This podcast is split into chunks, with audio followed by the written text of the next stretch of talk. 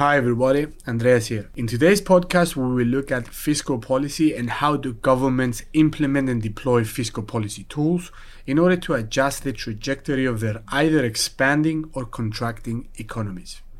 Without further ado, let's get started. Fiscal policy essentially refers to the actions taken by a country's government to affect the economy, usually to lower unemployment rates and boost economic growth.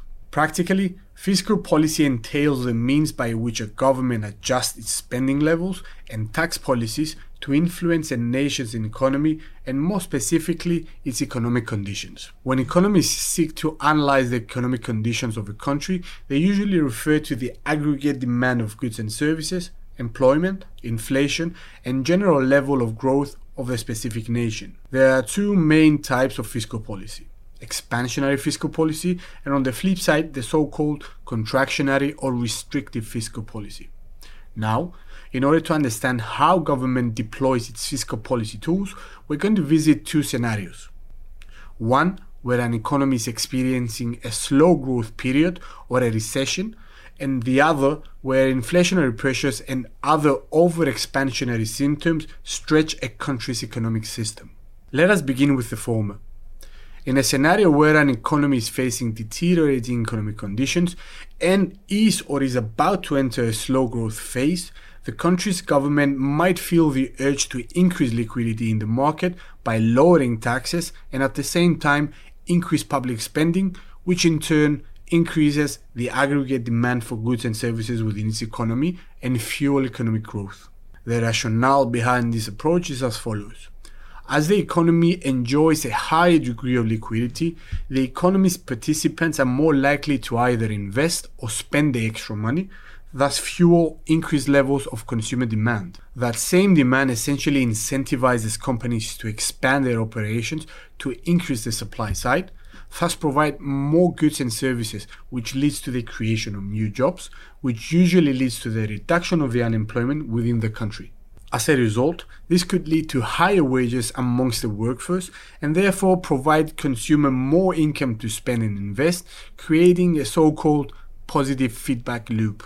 From the government's point of view, in times where an expansionary fiscal policy is implemented, a government may increase its domestic spending by allocating capital for expansion of infrastructure projects such as schools, hospitals, roads, and highways, among others, creating more jobs in the public sector and thus increase demand and growth domestically. On the matter of taxation, governments restricting liquidity outflows from the economy would indirectly allow for consumers and businesses to maintain a higher allocation for expenditure and investment. In other words, Tax cuts are another form of expansionary fiscal policy alongside government expenditure that can help an economy recover from a recession. Now, turning our attention towards the other type of fiscal policy, the contractionary or restrictive fiscal policy, we will consider the scenario where an economy is running ahead of itself, inflationary pressures are mounting, and other over expansionary symptoms stretch a country's economic system. The preferred course of action for governments under such circumstances is to proceed with reducing spending and or raising taxation levels in an attempt to drain excess liquidity within the economy in hopes of bringing asset prices down.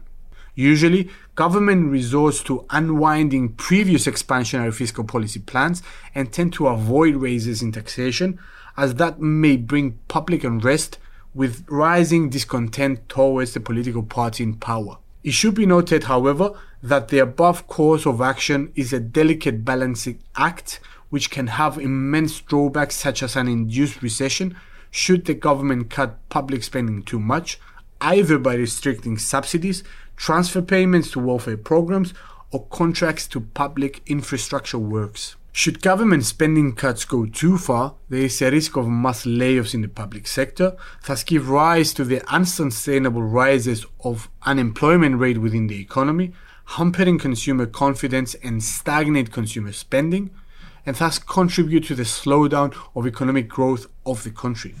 This brings us to the end of today's podcast, where we went over the types of fiscal policies and how governments implement fiscal policy tools in periods of slow growth or overtly expansive economic conditions. Thanks for listening. Stay tuned.